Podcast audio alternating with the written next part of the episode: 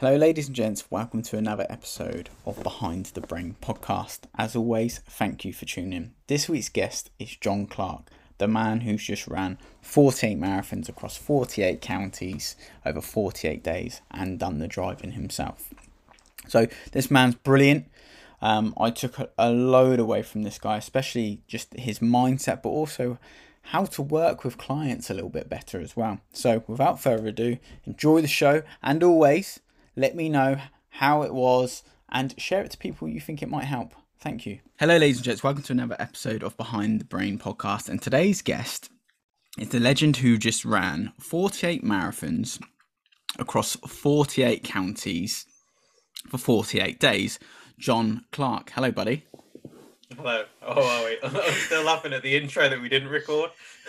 oh, so essentially, obviously, because being authentic and that, um, I uh, I introduced John Clark, but while I was saying his name John, I was thinking, shit, I swear his second name's Clark.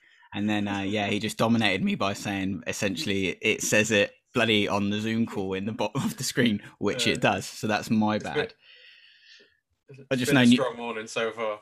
yeah, I just know you as Mar- Marathon John. Um, so John, um, a few things on, we'll obviously talk about the runs and all because you've actually done other challenges as well, which is quite interesting. And obviously, you've got a lot more. But I want to go a little bit back into like your sort of fitness career because obviously, I've what was quite funny when I first messaged John, I'd actually messaged him before because I heard him on a podcast on Lift the Bar, and I didn't I didn't know that was you were the dude that was doing the runs essentially until I messaged you. I was like, shit, I've messaged this guy before. And yeah, but so can you talk a little bit about your fitness career, please? Yeah, um, oh, it's been a long old, long old decade, really. Um, essentially, I finished university, did the whole going to try and become a personal trainer straight out of uni. The classic build it and they will come. If I'm qualified, I'll get loads of clients and all the usual shit that happens with new qualified PTs. What did you study um, at uni? Sorry. Uh, sport and exercise science. Okay, and then perfect. I did a um, one, uh, basically one year of a master's for business management as part of a placement, um, and then never ended up topping it up because I didn't see the value in the full masters for where my career was going. Hmm. Um, so yeah, so my background in actual academic study is the actual science that sits behind training, um, which I know is quite rare nowadays in the fitness industry, but that's probably another argument for another day.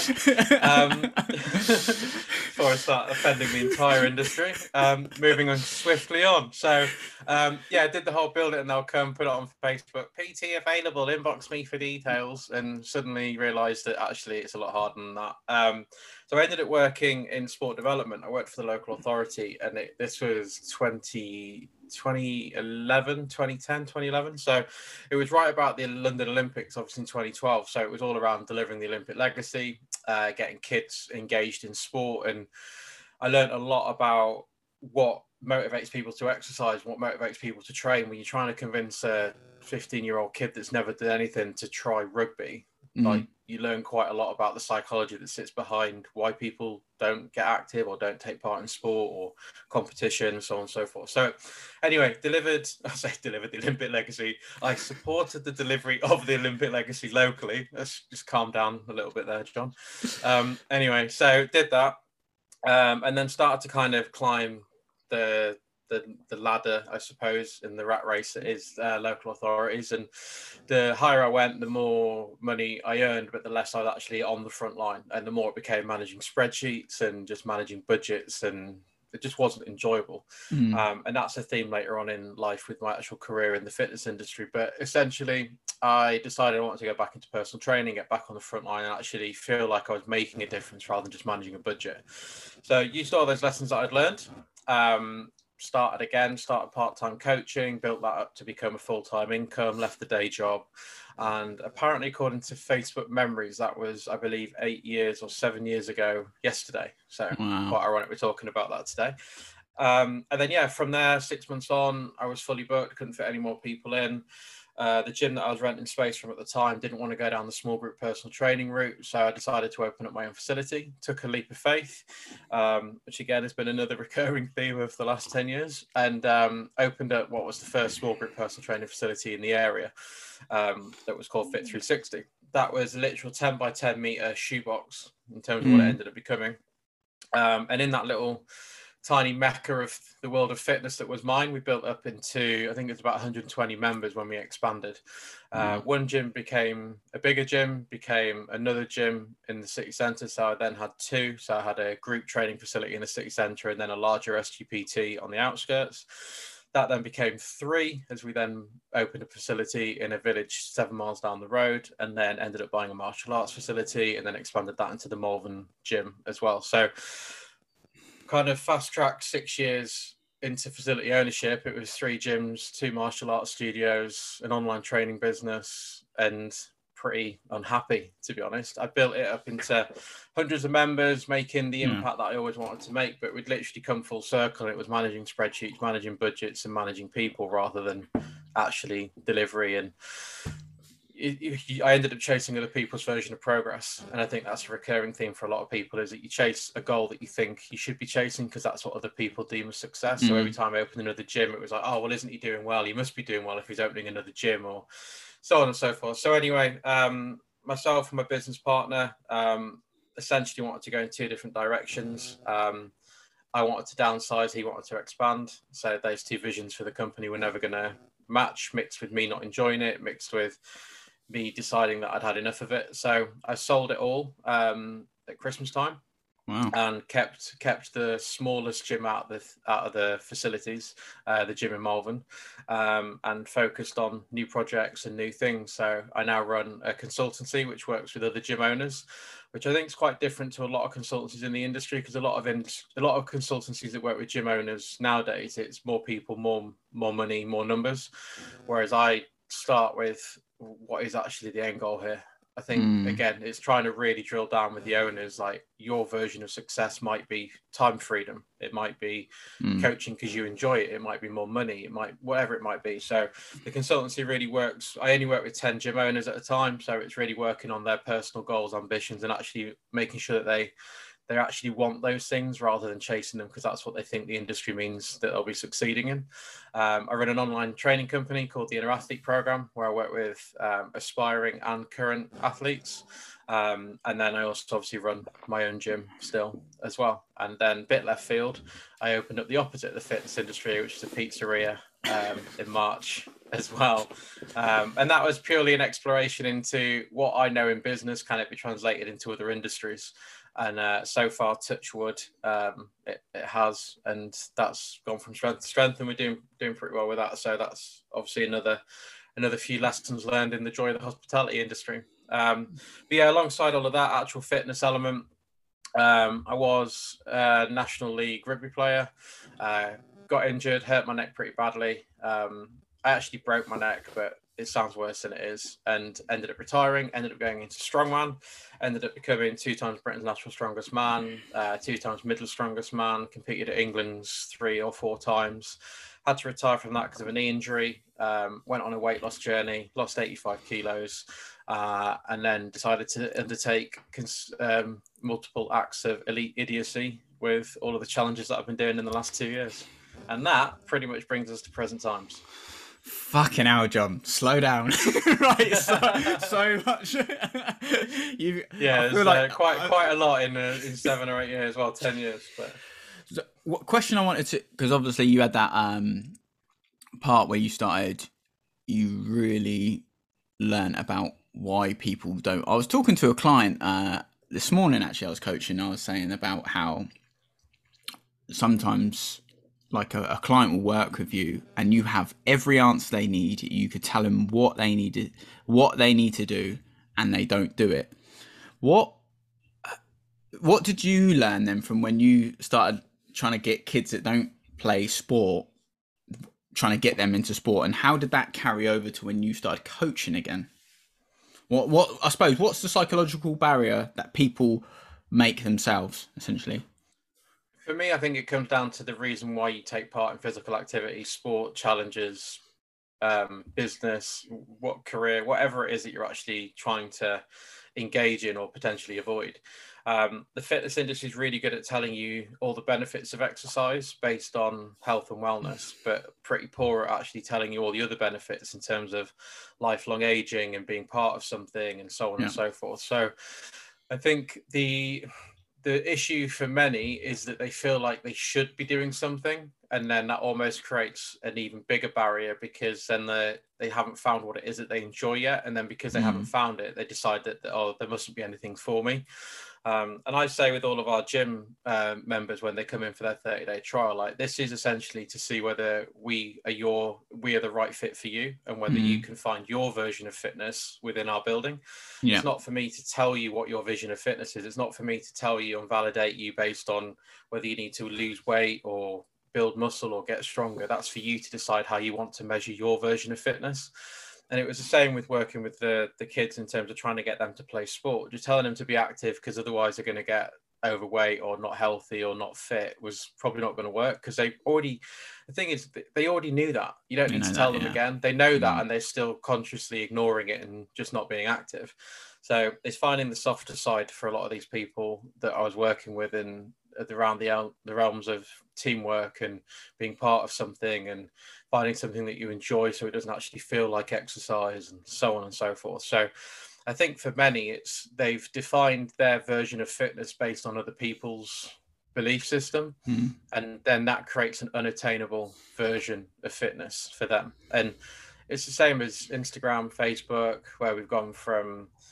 cover model abs and now we're moving into this whole hybrid world of you should be able to have abs and then also do handstand walks and then also be able to deadlift three times your body weight and mm. fitness is just getting more and more and more inaccessible to the average common person yeah. and that's the message that I put out to everybody is that your version of fitness is your own and only you get to decide that just as your version of hard is your own. Mm. For some people, their version of hard is running 48 marathons. For another person, it's just actually getting up in the morning and having a breakfast that consists of a, a micronutrient instead of just sugar. Mm. Um, so I think that's the issue that we have as the industry as a whole is that we've got a lot of people telling a, a large population of people what healthy is, what fitness is, what training is it's not for you to tell anybody. I view mm. fitness like a religion. It's for you to decide what your religion is, and I'll respect mm. that, and I'll support you in your belief system. But I don't have to challenge it unless obviously you want me to. Um, mm. So yeah, I think that I, I, guess that's quite a long answer to a short question, but I think those are some of the key take homes from working with the, a younger population, and also that has transferred into the the older adult population that I now work with. No, that that's a great answer, mate, because you you're sort of letting them make the decision off their own back because humans inherently don't like being told what to do or what they should do, even though, like I said earlier, me and you will have the answers for these people. We could go read this book, this will change your life, but they don't. They won't. They don't want to. That you know, and it's no, that, no how much at does the end help? Of the day, yeah, adherence is key. That the best yeah. program in the world is the one that you stick to, and yeah. the best diet in the world is the one that you can do scientifically is keto the best way of losing weight? In my opinion absolutely not. But if you can stick to it because it's an actual system and a structure that you can adhere to sweet let's roll with it.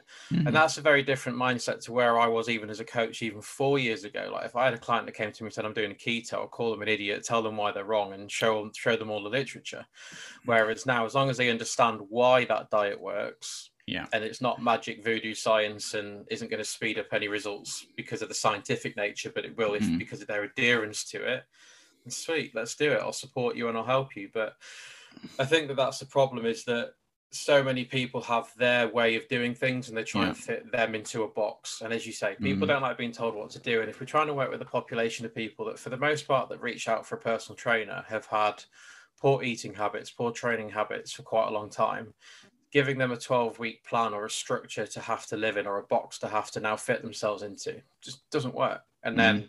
we see drop off client leave like client attrition increases and then it's this whole vicious cycle of i need more clients but i can't keep the ones that i've got. And if you just actually softened a little bit and actually ask some questions instead of giving them the answers all the time yeah. um, i think coaches could probably have more of an impact than what they do and probably have more prosperous businesses as a byproduct yeah, that's another great answer, mate. Um, Can you tell I've been doing a few podcasts? Mate, it's just like you just you you hit me so you hit me with so much. I'm like, I was going to ask this, but now I want to ask this. no, that so that's where I was going to go to. So, what kinds of people were you comparing yourself to? Obviously, when you was opening up these gyms, then us, you know, you said you felt you had all this stuff and you felt you had all these successful businesses and you actually felt unfulfilled, I imagine. You was like, when does yeah. it end? Like, I'm doing all this stuff. I think that's going to be the next milestone, and, and I'll be happy there, will I? Get there, and it's like, oh, no, I'm not. Yeah, and and I, it took. The irony is, I figured this out in my training and my competition far far quicker than I figured it out in business. And I remember standing on the podium with my first Britain's Natural Strongest Man. I trained for it for a year, trained my bollocks off, given everything, finally won the trophy. Stood on the podium, got given my big old trophy, and the heavens didn't open, the angels didn't arrive, the rainbows yeah. didn't appear. There wasn't this epiphany or even a slight sense of achievement. It was like, fuck, now what do I do? Mm. I've lost I've lost my purpose. It's like, okay, well, all right, fine, let's do it twice. Let's defend it. Let's get it. Let's let's be the first person to win it back to back. Mm year two rolls around, do the same, still on the podium, same thing. And it was at that moment when I won my second title that I was like, yeah, do you know what? It's not the end that fulfills you it's the journey. Yeah. when i look back on my strongman career now like even if you ask me to list all the the trophies i've won and like all my trophies on that shelf behind me like i sometimes have to look at them thinking what what the fuck was he that what was that one for? What did i do that day?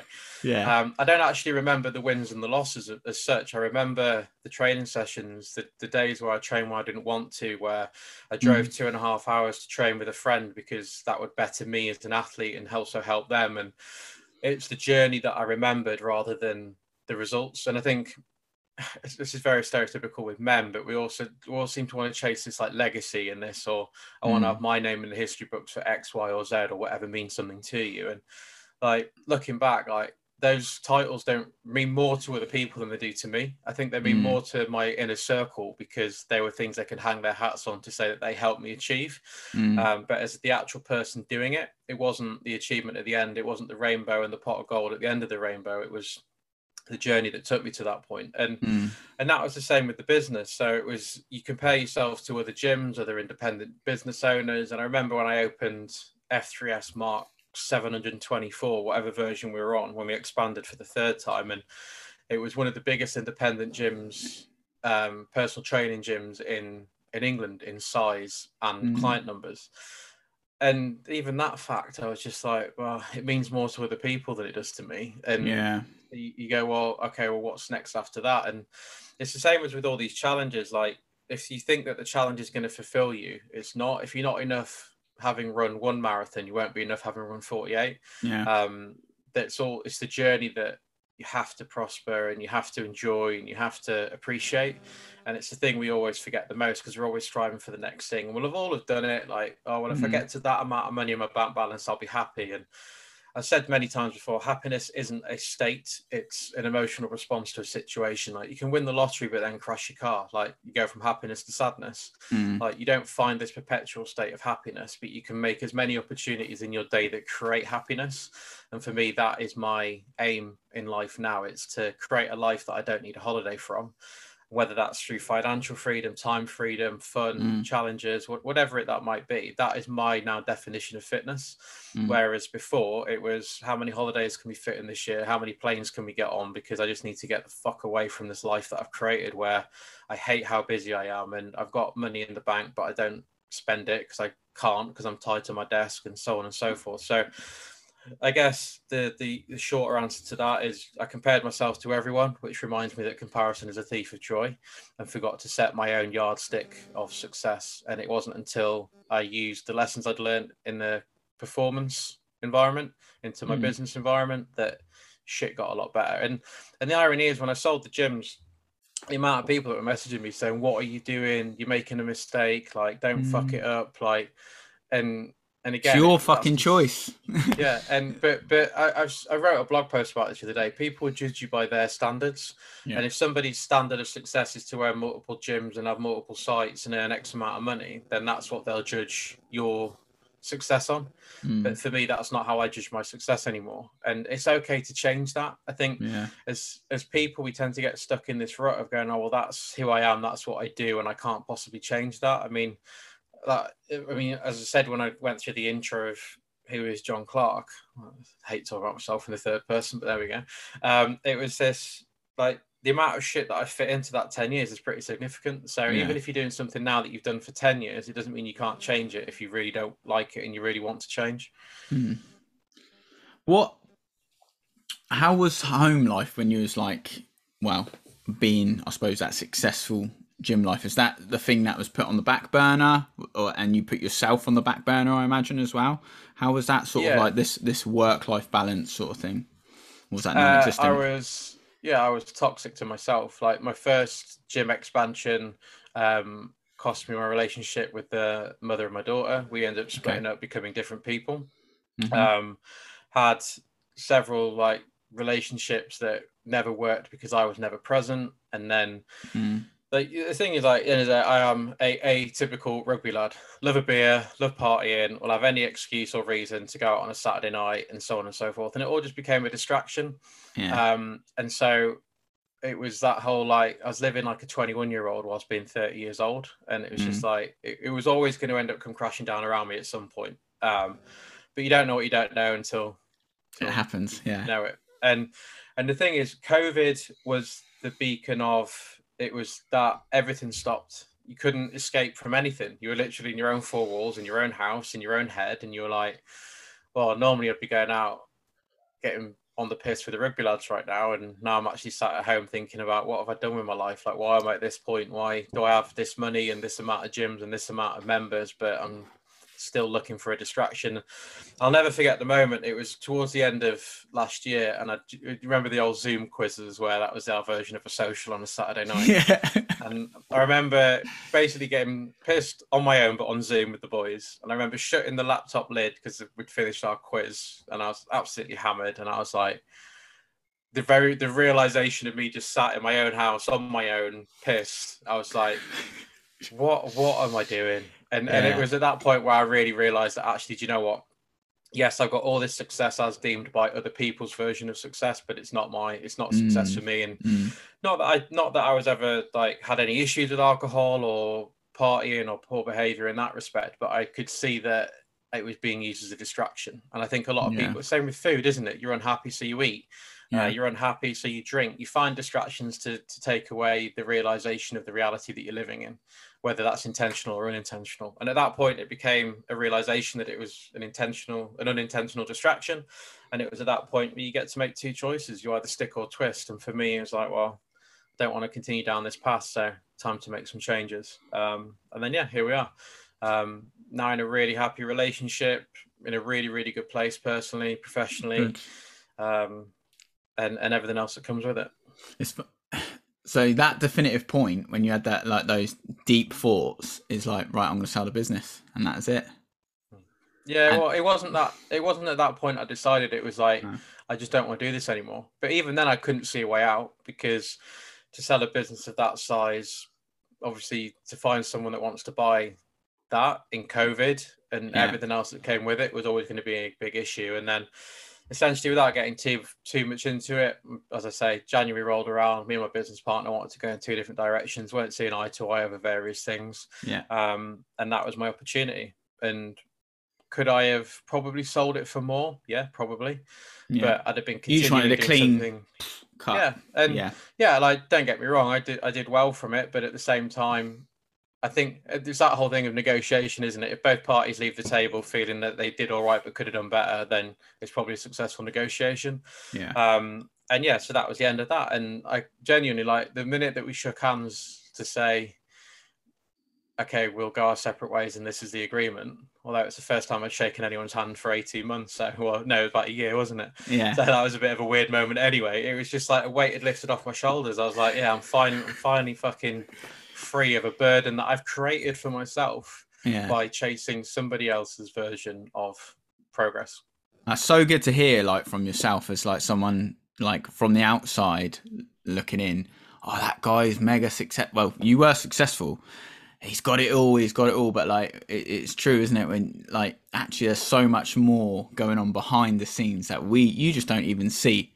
Do you know what I mean? But I, I do think sometimes that naturally comes from having quite a successful business, isn't it? Of tr- just trying to make that work, especially in an industry of the fitness realm, because you, it's not like just a product that you sell and give to someone and they have it and it's there like this this one transaction this cup i'm holding up by the way for the podcast sorry. Um, it's actually you've got a there's a lot more thought behind what you have to do isn't it? And it's it's and we can you can't help but get emotionally involved in that. Yeah and i think the, the thing is as well is that other people then judge you as well. And uh, like cars, like you're talking about transactions, cars are a classic example. Like I remember when I bought my dream car when I was 30, and there were people in the gym that were then annoyed because like, what car was it, by the way? It was a Mustang.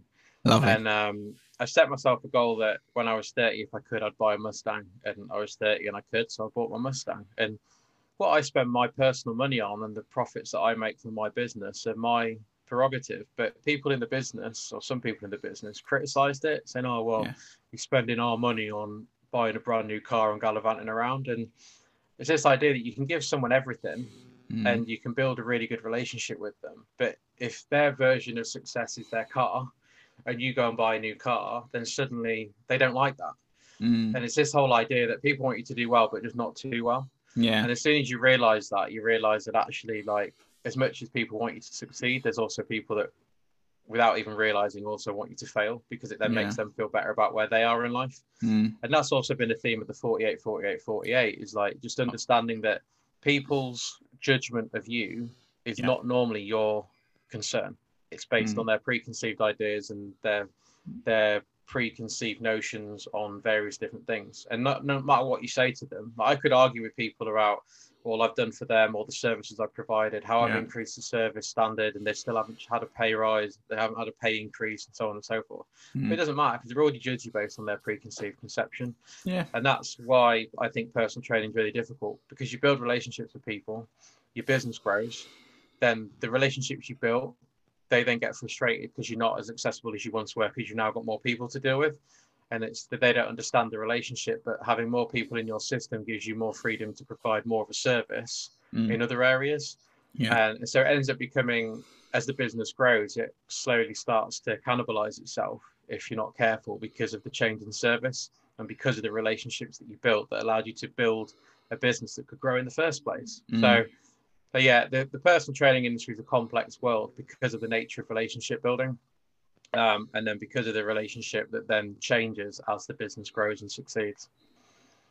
With um, so I'm happy with uh, your pre-life uh, breakdown. That's been very very helpful. Let's actually get into the challenges that you've done because obviously people, and we'll talk about people sort of um wanting you to fail with the 48 because I find that interesting. Not um, I can't remember. It was Jamie Alderton said um, something like this. When because I used to work for him basically, and he said he goes, "I'll get the most amount of money once I've completed the challenge." Has that? Have you noticed that? Has that? Has that been something like you? Once you've done it, then it's the com- like it's gone right up. Yeah, it went in stages. We had um, to begin with. There was a few believers that backed me from an early early time point and chucked some money in the pot, and then the first few first week or so, we had about a thousand pound a day coming into the pot and it was all brilliant all rosy and then literally from day 10 to day 35 40 it was barren it was like 100 quid here 200 quid there trickling yeah. in and then yeah it wasn't i think we entered the last two days and we're on about 32 or 33,000 and then by the sunday so th- two days on when we'd finished the challenge 24 hours after finishing we're up to 40k yeah so we had over 25% of the donations all come in pretty much as we completed mm. the, the, project. Um, and it, like even last week, a, a, local business put in a thousand pounds a oh, week after brilliant. we finished the challenge. Um, but I think it's not necessarily just that people will only put money into it once they see it's done, but I think it's also people just inherently forgetful. Yeah. And it's that, yeah, it's that whole, I forget the name of it, but that theory that you will always take as long to do a task as you give yourself the time to complete it in. Mm. And so for a lot of people, it's like, well, I've got until the end of this challenge to sponsor them. So it yeah. wasn't until the challenge finished, he was like, they were like, oh shit, I actually don't have to do that because I've run out of time. Yeah, I think yeah. there's also an element of that as well. Yeah. yeah, there was a lot of people across the, the the, the project that that were quite vocal about wanting it to fail or see it fail. Um, and even now, there's still people taking pot shots at it. So, um, but it is what it is. Like I say, people judge you by their standards. Um, yeah.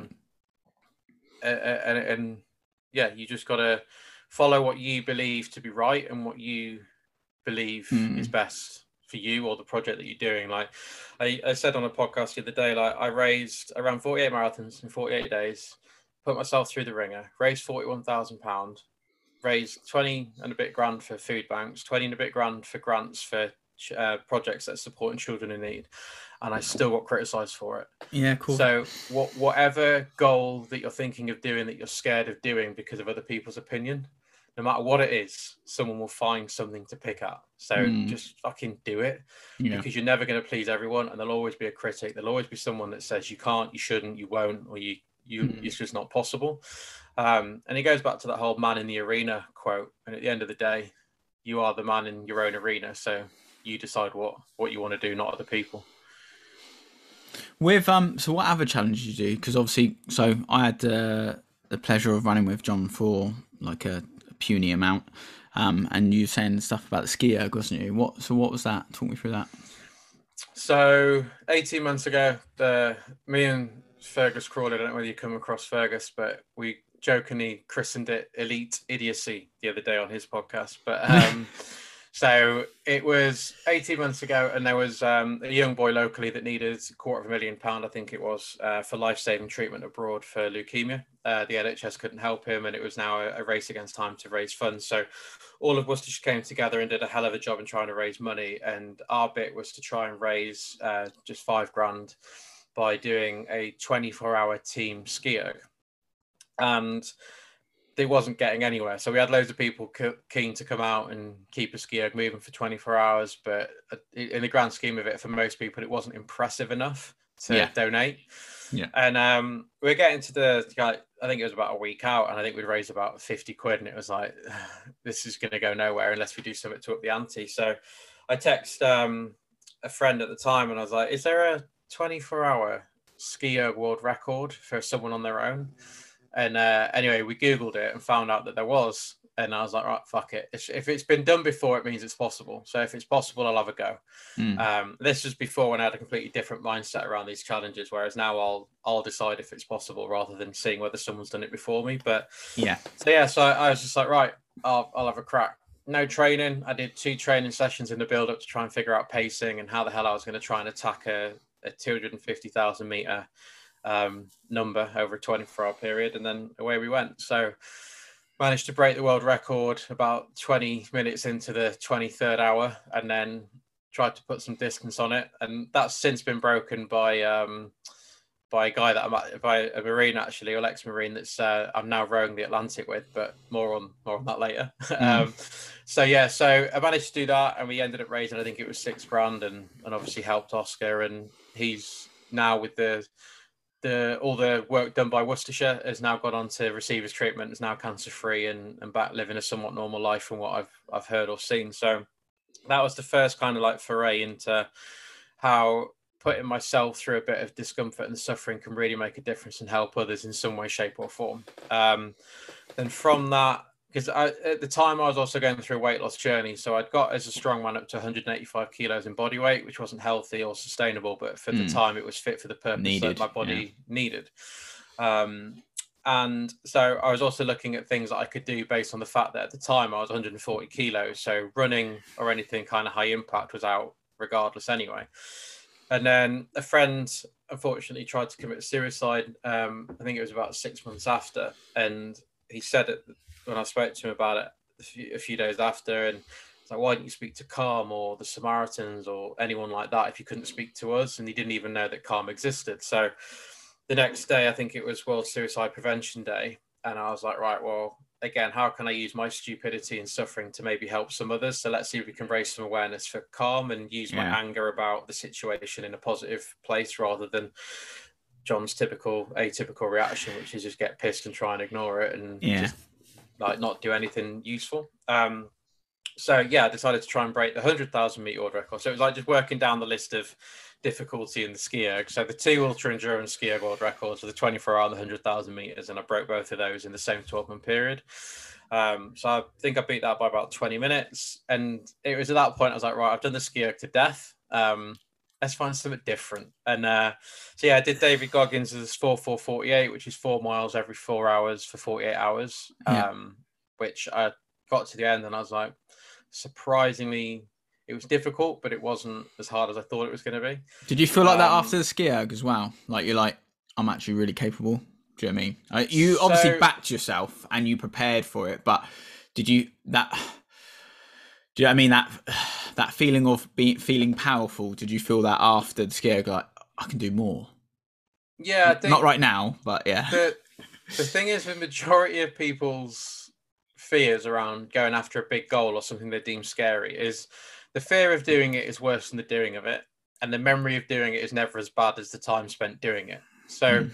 During the 200,000 meter world record there were times where I was like fuck I can't keep this pace this is I'm not I'm going to have to drop off I can't I'm I'm actually going to fail at this, but managed to get through it, used various different techniques, and, and kept on course and got it done. It's the same as a 24 hour ski. I remember I think it was about 13 or 14 hours in. I was like, this is bullshit. I can't feel my feet. My little um, little fingers in both hands feel like they've gone numb, and I can't do this for another 10, 11, 12 hours. But you get through it. And it isn't until you finish it you get this, oh, actually, it wasn't as bad as I thought. Because mm. already, as soon as you finished, as soon as you stop that activity, you're like, oh, you've forgotten how much pain you're in. And it's the same as if you're doing a hard finisher. Jump on the assault bike and go as hard as you can for 30 seconds. As soon as you're off it, you're like, oh, actually, despite the feeling like you're about to explode your lungs and collapse on the floor and, and fall never, asleep. Never, yeah, and never be able to breathe again.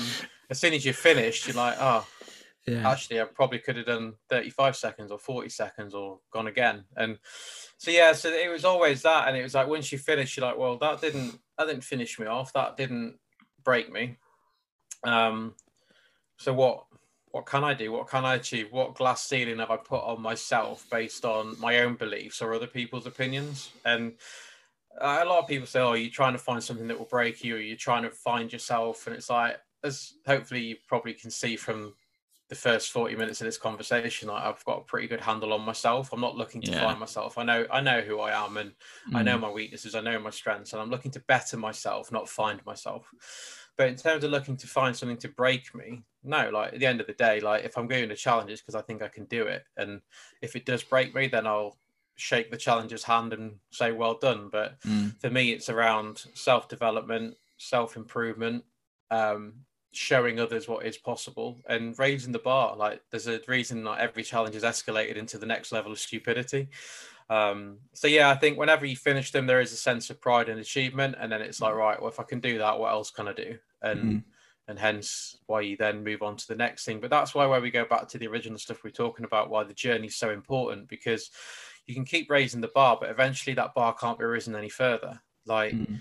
Once you've done 48 marathons in 48 country uh, counties, what's next? Like go around mm. Europe, go around the world, and same as the Iron Cowboy. Now he's done 101 Ironmans what bar is there left to raise? Like, yeah. you can't go much further than that. You probably can, but what's it really going to achieve? What lessons are you going to learn if you do 150 instead of 101? Like, um, so you've got to enjoy the journey because at the end of the day, the destinations can always be improved. Those numbers in your bank account can always be made better. But mm. if you mm. don't enjoy the process of getting there, then all these challenges are for nothing anyway. Yeah, because it's like you said, it you know, like the people say, oh, you need to find yourself. Well, if I'm doing challenges and these hard events to find myself, I'm never going to find myself because that's the wrong reason to do these events and challenges, isn't it? That's not that's that's the wrong motivation for it. Yeah, but when we when we go back to the stuff we are talking about earlier with the fitness industry, like there's this thing in the world of fitness now where it's like you should all be doing something hard, and it's mm. like the amount of people that message me and being like, "Oh, I've never done anything, but I want to do a hundred miler because I think that that would be a really good challenge." And it's like, it's like I'm whoa. not saying, yeah, that's like, I'm not saying you can't. Like, fucking all power to you, my friend. I will back you. Like, if I'd have said to me a year ago, I was going to do 48 marathons, I'd have been like, let's just chill out a bit and let's just do one before we do 48. Let's run before we can walk. And it's almost counterproductive because I'm telling people to take away your glass ceilings and shoot for the stars and, and do what mm. you hmm. genuinely think you're capable of. But the message that I'm trying to say is people chase doing something hard for external validation because that's what the fitness industry is now putting out there. It's like yeah. no no one posts a mediocre lift or a mediocre workout or them mm. Standing there after a training session go, that was all right, wasn't that hard. Did, mm. did what I needed to do, tick the boxes, did the minimal effective dose, job done. Mm. That's not that's not sellable, but what's sellable is taking yourself to the wall in this promise that you might find yourself or you'll learn new things about yourself and don't get me wrong, these challenges you always do learn something new, but it's not an epiphany. It's not a, I found myself. It's not a now I know who I am. Mm. It's just you reaffirm what you thought you knew, or you challenge some of your preconceived ideas about how tough you are, or how resilient you are, or how much you can suffer. Mm. And I think it comes back to the same with when I work with gym owners on their businesses. It's why do you want to do this? If you're mm. doing it for external validation, that's not the answer. Yeah. And it's the same like same as that, like the 48. Like if I was doing it for external validation and I finished the run and then see people accusing me of supposedly conning everyone out of 41 grand because I was keeping the money for myself, which is genuinely a, a post that someone wrote about me. Despite the fact it's a fully regulated charity by the Charity Commission and HMRC, but that's. By the way, I just thought you were just saying that as an example, as like, do you know what I mean? That it's like that's no, actually no, someone's done that. yeah, yeah, genuinely. I actually had someone write it and try and tag me in it to say that I've kept the money. But anyway, judging me by yeah. their standards and what they'd do if they'd raised 40 grand. Yeah. But the the point is like the if I was doing my 48 for external validation, then as soon as I finish and I've read that status, well, my external validation's gone because mm. you'll focus on the negative and think, oh shit, do people believe that? Is that what people yeah. think? And it's I had people message me because my Instagram following went from I think it was seven thousand to eleven thousand whilst I was doing the forty eight, and they were like, "Oh, it must be awesome that this challenge has increased your social media reach." And I'm like, if if externally validating your life by a number of Instagram followers is why you're mm. doing a challenge, that's never going to be a powerful enough reason to push yourself when it gets really fucking hard. Yeah. Um, and so, yeah, so I guess with all these things, if people are going to push for something and really challenge themselves and find their version of hard, then my message to everyone is do it for the right reasons and do it like anything in business life, challenges, sport. Do it because you want to do it or because you've got an internal driver, not because you're looking for someone externally to validate it. Because I can promise you now that will not be a strong enough why when you want to quit. And yeah, like I was going to say, if you was doing if you was doing this 48, 48, 48 on an external validation, you probably wouldn't have finished it. Oh, absolutely not. Because when absolutely you're in that not. trench, though, the, the, it's like it's that. Yeah, it just wouldn't have happened. Something yeah, as dark like, and as deep as that, and as long. Yeah. Yeah, and I was talking to um, a guy I ran with on one of the runs who's an ex-marine, and he was saying like a lot of people think that a lot of people try and go through the selection process and whatnot to get that. It's a green beret, isn't it? The Marines mm. um, to get that beret at the end of it and to be like, oh, I'm a Marine. But the people that tend to do that are the ones that tend to fail because it's not mm. that that is just something you get at the end that says that you passed. Yeah. And it's the same as when you're actually out there in conflict. You're not doing it because you want external people to externally validate that you're a Marine. You're doing it for the mates by your side and mm. because of the bigger picture and because of your internal drivers about why you're out there in the first place. And mm. there's a lot of lessons that I think can be learned from the military into everyday life. And I had the privilege and honor to spend a lot of time with ex-service personnel whilst I was running. And it kind of really did validate that point that external validation is not the reason why we should do things. Um, but unfortunately, it takes chasing external validation to then get it, to then mm-hmm. realize mm, it didn't cool. matter in the first place. Um, and as much as people can tell you that, sometimes you've got to learn it by doing it. Um, yeah. yeah. you think you think you went through that. You went through that period. You know, you was looking at peers yeah, and seeing how successful they are, and it's like, oh, I've got, to, I've got to push that envelope a little bit more. With the 48, 48, 48. Um, when you we can just call it the 48. Just call it the 48, please. Yeah. yeah. when you on the worst day of the worst run, what was the what was the thoughts if there were any to get the job done? Like the, the the days where you were probably like not far from going, I can't do this. What was something that what what kept you going? Yeah, so this is something I've been really honest about. Is like I got a little bit of criticism online about showing that it was hurting because mm. there's there's a lot of these people that do these challenges and they like to make out that you can't hurt me. Um, I won't say his name, but you can pretty much figure out who I'm talking about by that by that sentence that it's I'm indestructible. I can't be hurt. You can't touch me. My body will never give up on me because my mind is strong. Blah blah blah blah blah. And it's like, yeah, cool, but that doesn't really work like that. Like mm. In the darkest of moments, whether you're in a challenge, whether mm. you're in a relationship breakup, whether you're in a battle zone, like there will be times where you think, I don't know if I can get through this. But it's yeah. how you react to that emotion that matters. So yeah. it's all right to have that fear to have that realization, but you have to then decide how you react to acknowledging those words in your head.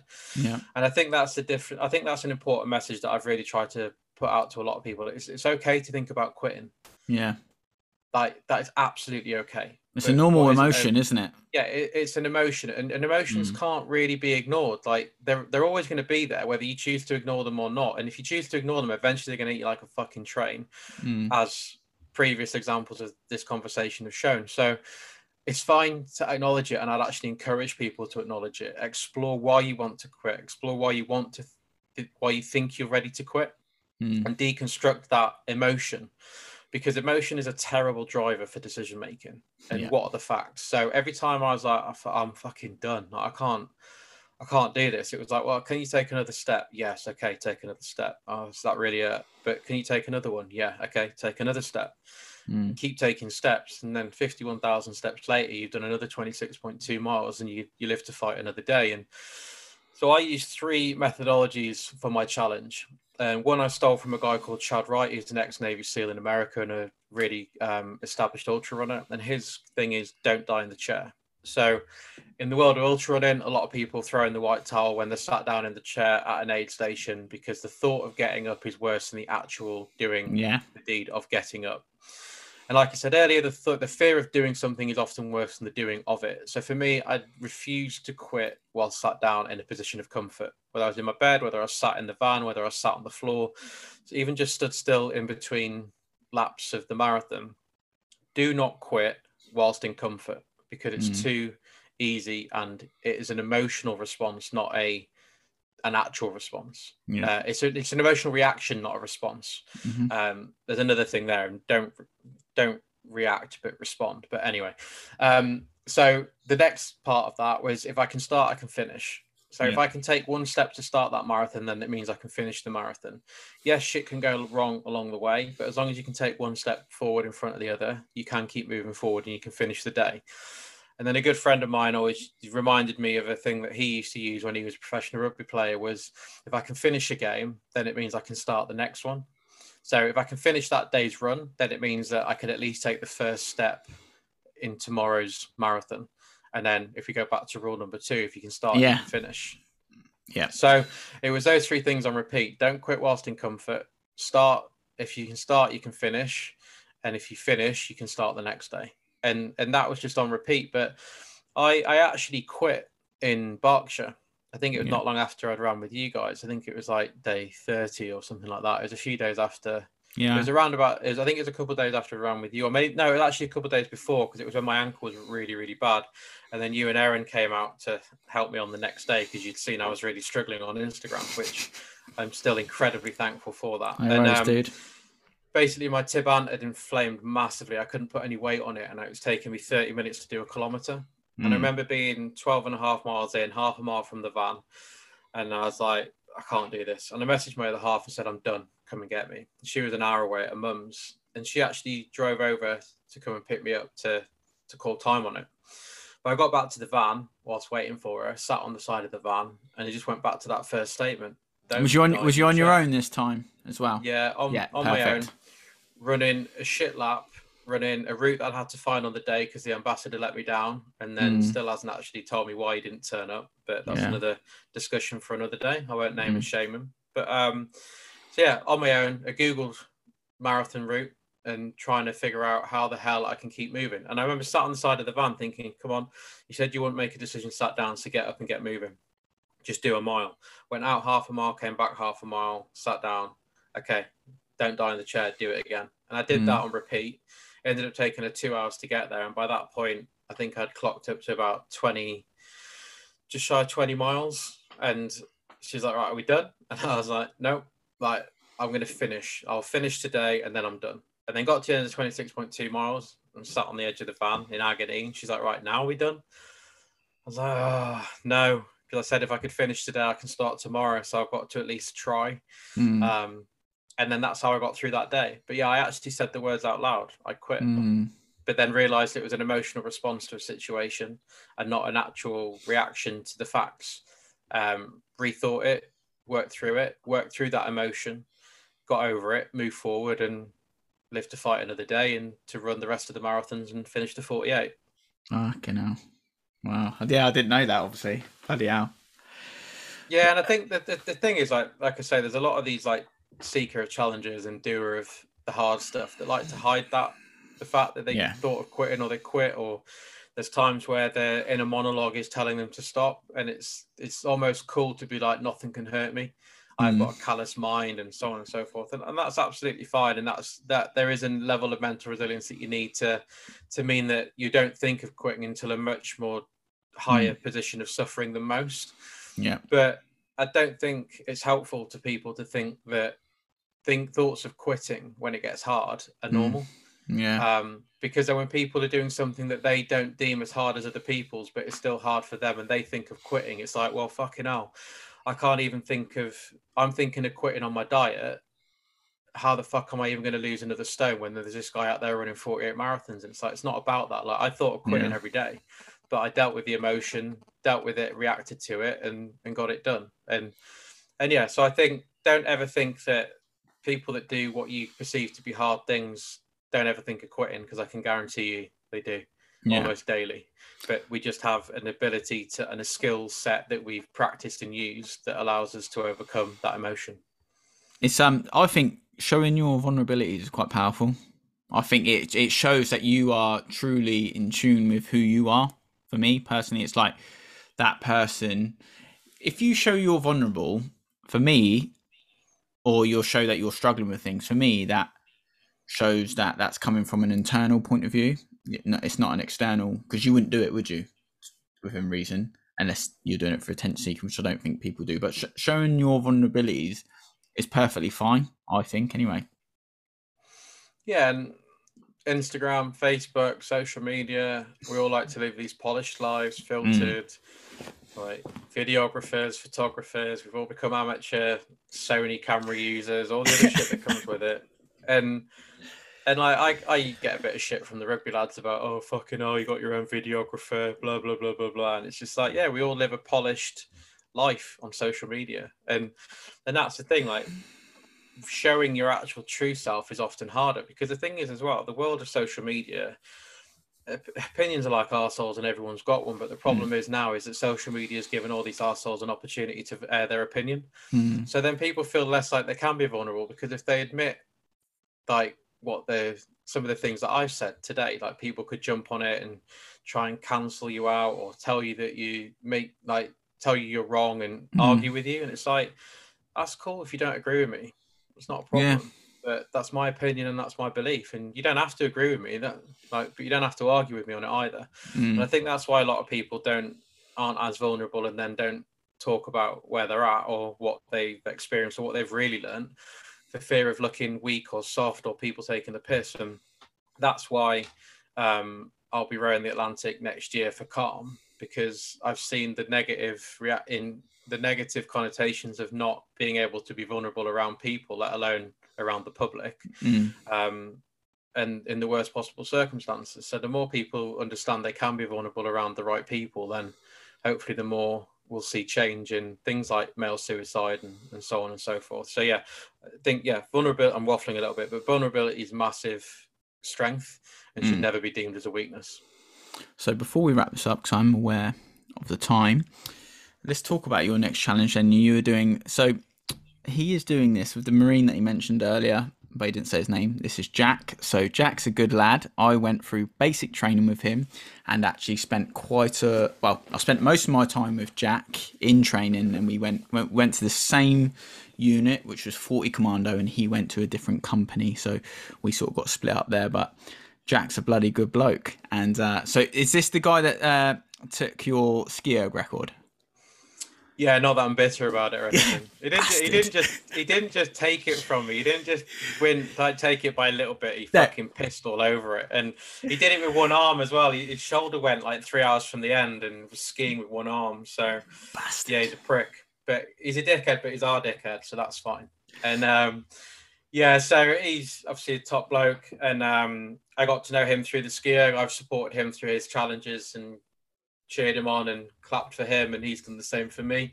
He came out and ran one of the marathons with me. I went over and supported his 24 hour chin up world record. And basically, I've got a few things lined up before that. But next December, me and two other friends were going to row the Atlantic, and our fourth uh, teammate dropped out. So I spoke to Jack and mm. jumped at the chance. And I don't think he's actually announced it yet because he's not great at public admin and social media. But um, we're going down to the boat tomorrow, so I've got a three and a half hour car journey with him. So I'll give him some shit about posting it on social media eventually.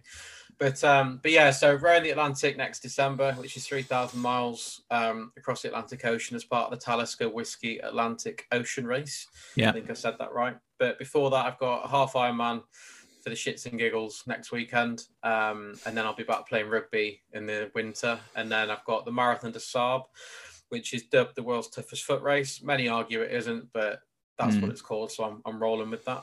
Um, mm. Deal with it. Fight me if you don't agree. um, but um, so that's 250 kilometers in the Sahara Desert over five or six days, I think it is. Mm-hmm. Um, and then I've got a full Ironman, and then then I'll have the Atlantic row. So I'm going to try and be the first person, to my knowledge, to have completed the world's toughest run and the world's toughest ocean race in a 12 month period.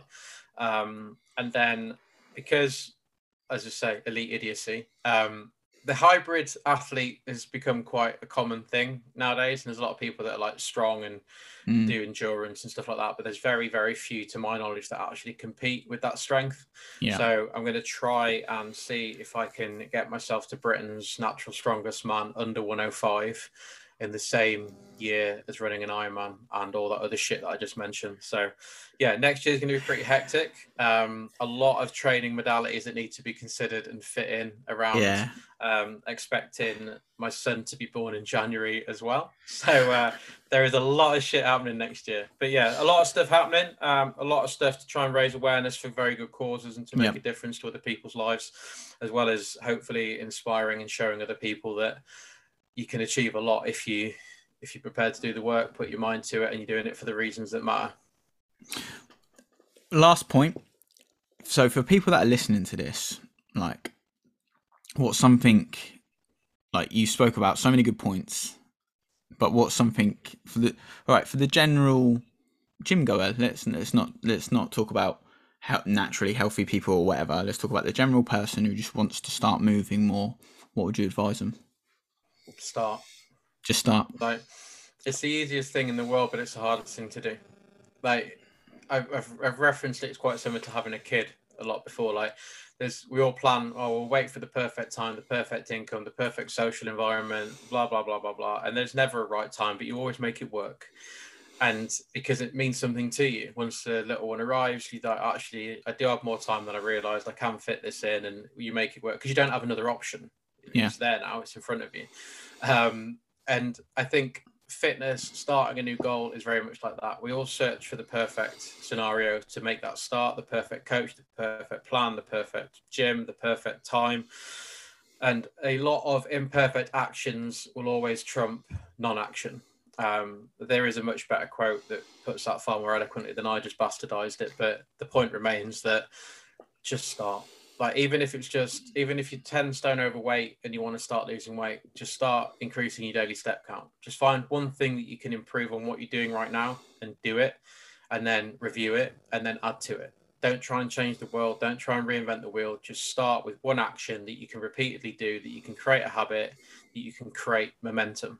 And and i always say self-reflection is the tool that i think our population massively are weak on and every night before I go to bed when I'm brushing my teeth, I always make sure to actually properly look myself in the eyes mm. and ask myself, did I do what I said I'd do today? Um, and that's something that I actually found really fucking hard to do when I first started doing it. Like properly look yeah. yourself in the eyes and ask yourself that question.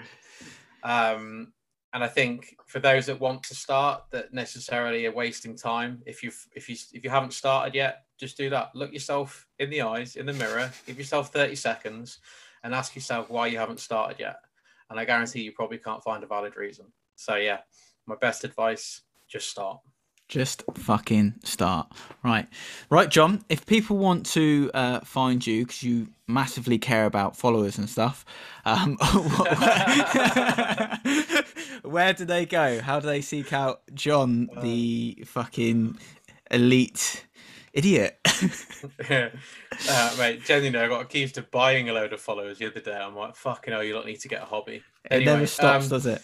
Never stops. There's always there's always a critic always a critic, and uh, it's always dressed up as banter or having a laughing emoji at the end of the sentence. But anyway, um, best place to be Instagram, which is underscore John dot Clark, which as we confirmed at the start of the podcast is my real name. That's his real name, guys. Um, if you're not an Instagram user and you're old school and Facebook, then it's just John Clark Coaching.